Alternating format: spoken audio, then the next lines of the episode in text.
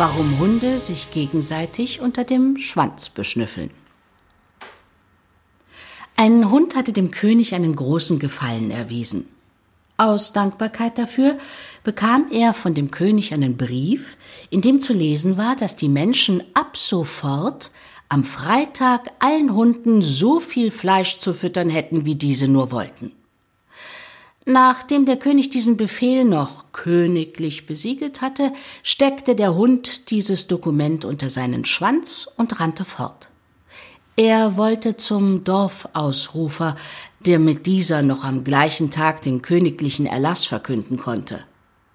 Hund und Dokument sind aber bis heute nicht eingetroffen. Niemand weiß, wo sie geblieben sind.